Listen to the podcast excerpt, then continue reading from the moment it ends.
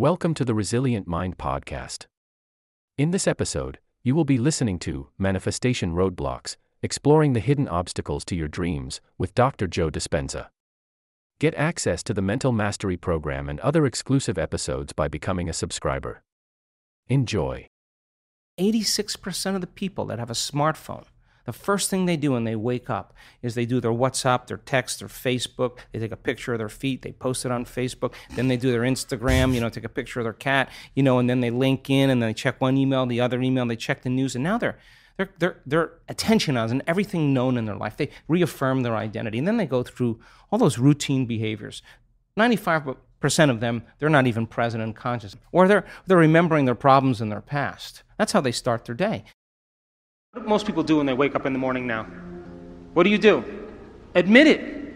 You go to your cell phone and you go, oh my gosh, Monica's eating carbohydrates again. oh, look, my boyfriend from high school Facebooked me. Ooh. Oh, look, there's a war in Syria. Hmm. Everybody goes to their device to plug them in. But what if you woke up in the morning and you said this? What is the greatest expression of myself that I can present to the world today? What if you said, I'm not going to be guilty anymore. I'm done. I'm not going to be unworthy. Those are the emotions, behaviors, and thoughts that are connected to the old self.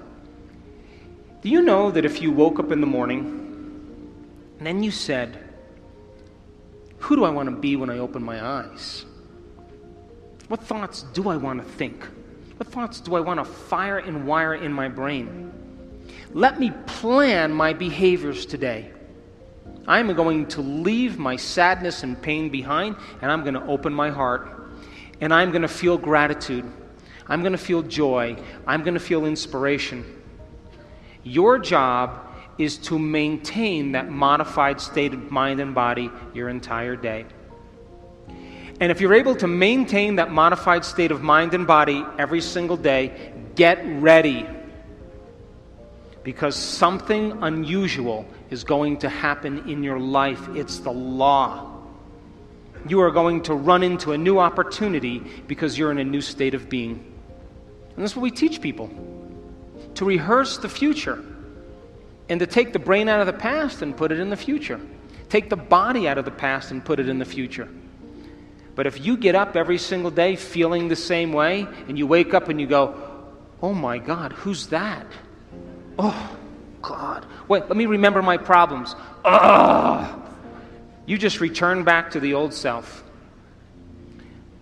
So, the act of planning your behaviors, the research shows that as you begin to plan what you're going to do and how you're going to do it, you begin to change your brain to look like the event has already occurred.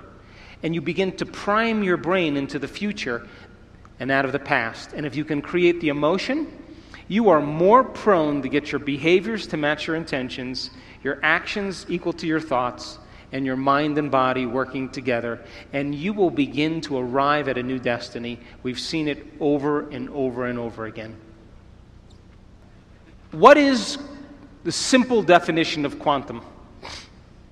Quantum physics says that your mind and matter are so in, intimately connected that it's impossible to separate the two. That matter has a mind, and mind is in matter. And you can't pull them apart. And so in quantum physics, it's amazing because when they started studying the very, very tiny particles in atoms, like electrons and photons, they expected that those particles would behave like planets rotating around the sun predictably, but they don't. They respond to mind. And so now, all of a sudden, the quantum physicist comes along to measure the electron. And the electron goes from a wave of possibility, and all that energy collapses into a particle, and it's called collapsing the wave function. They turn their back and no longer look and observe the electron, and it turns back into energy. So, mind is affecting matter. So, in other words, if you wake up every morning and you do the same thing all every that you've been doing for the last 10 years, then you're caught in the predictable world of Newtonian physics. And if you're doing the same thing over and over again, we can take your past and lift it up and set it on your future, and it's going to be exactly the same.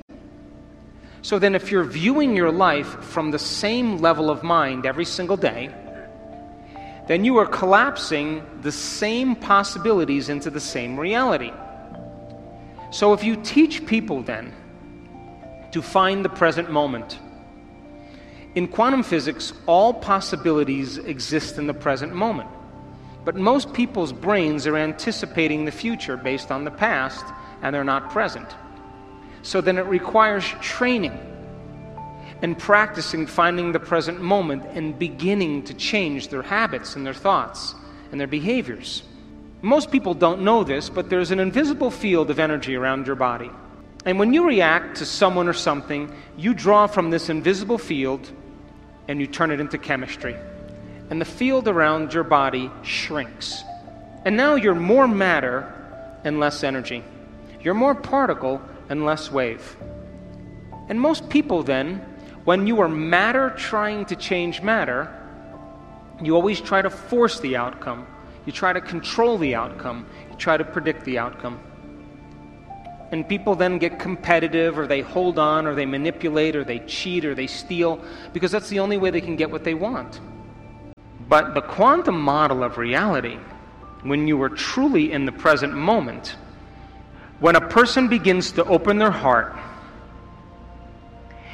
and they can begin to sustain a elevated emotion they begin to broaden the magnetic field around their body to nine meters wide